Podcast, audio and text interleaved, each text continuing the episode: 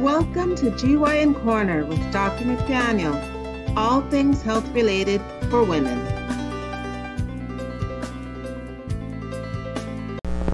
Good morning. This is Dr. McDaniel at GYN Corner. I'm a board certified obstetrician gynecologist in New York City, and I'm bringing to you all things health related for women.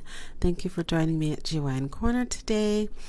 And let's see, today I'm going to discuss um, an issue that comes up quite often in the office, and that is pelvic pain. So, I'm going to break it down into how we evaluate pelvic pain, and I'm going to sparse it out over a few presentations. I hope everyone is doing well. I'm taping this still during the lockdown. I'm in Manhattan. It's uh, strange. It's it's nice because I don't really like crowds, so it's kind of nice not to have so many people bustling around and hustling. But it's a little um, post uh, was it apocalyptic because it's about uh, five uh, percent of the usual population outside. It's like uh, mostly military, police, smattering of um, people who are, I guess, essential workers. We're still working, and then the homeless because we're in New York City. So I trust everyone's doing well. If you're viewing this during the uh, the lockdown for the uh, COVID nineteen, and if not, and this is the future that you're seeing this. I hope everything's back to normal. Uh, so thank you for joining me. Anyways, I'm going to speak about pelvic pain. I'm still seeing patients in the office. That's what made me think about the lockdown.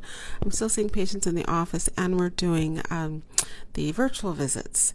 So I'm probably about two thirds of the patients I'm seeing are on the virtual visits, and then the only patients, well, I'm still getting a couple of people for routine annuals every week, but mostly they're coming in for problems. And I've had about three or four patients come in this week for pelvic pain, which is what made me decide to do a presentation since it's a, a frequent issue, frequent problem.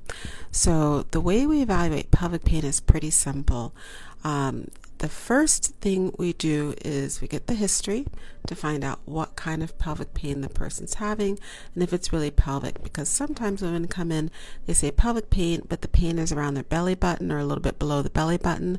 That's abdominal pain. It's not pelvic pain and very, very rarely will a GYN condition manifest as abdominal pelvic as abdominal pain. It pretty much should be pelvic pain, and pelvic pain is pain that occurs below the skeletal pelvic bone. So it's what we call the pelvic rim. So the pelvic bones contain the pelvis. So pelvic pain should be contained below that bikini line. And the first thing we do is we get the history to see what kind of pain the, the patient's having. Is she having sharp stabbing, like a knife pain? Is she having a dull, achy, like someone punched her in the arm and it's just a an annoying, tender soreness? Is it crampy, like menstrual cramps? Is it going to the back, so she's having low back pain and deep pelvic pain? Um, is it a colicky pain, almost like a gas pain? So it's sharp stabbing, but it's kind of moving and it's coming and going. Or is it just a heavy pressure? So it's just a heavy, deep pressure, constant, dull pressure. So those are all different types of pain and they're indicative of pretty much different sources for the pain. And then the the second thing we evaluate is we always check to see if the pain's due to inflammation, which would be due predominantly to an infection. So we send the urine to see if it's a an atypical or a subclinical or an asymptomatic. The only symptom they're having is pelvic pain because the bladder is in the pelvis. So we check to see if it's a urine infection, a bladder infection, a UTI. And we check to see if it, there is chlamydia or gonorrhea present because those two are sexual infections and they can, without any encouragement, climb directly up from the vagina into the cervix, into the uterus, out through the fallopian tubes, and cause pelvic inflammatory changes, which will be a pelvic pain. So that's the first part of the evaluation. We get the history to determine what type of pain she's having, how long she's been having the pain, what kind of things make the pain worse, what kind of things make the pain better, if any, and then we send the urine to see if there's an infection that's the source of the pain, either a bladder infection or chlamydia gonorrhea. And then thirdly, we'll not always, but sometimes do an exam to see, depending on what kind of pain she says she's having, and when she's having the pain, we'll do the exam. I don't usually do an exam unless the lady is having pain with intercourse. If it's vaginal pain, not really pelvic pain, um, and um, if she has any kind of fever, I'll do a pain.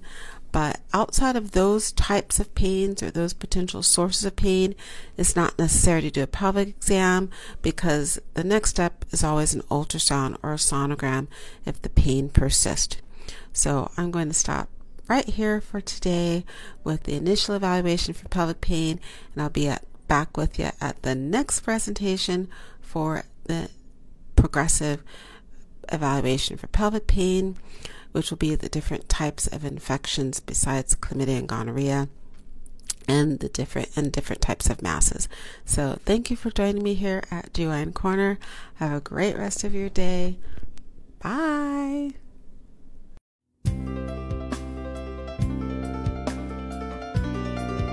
Thank you for joining Dr. McDaniel at GYN Corner. All things health related for women. Please subscribe and join us again soon for another episode.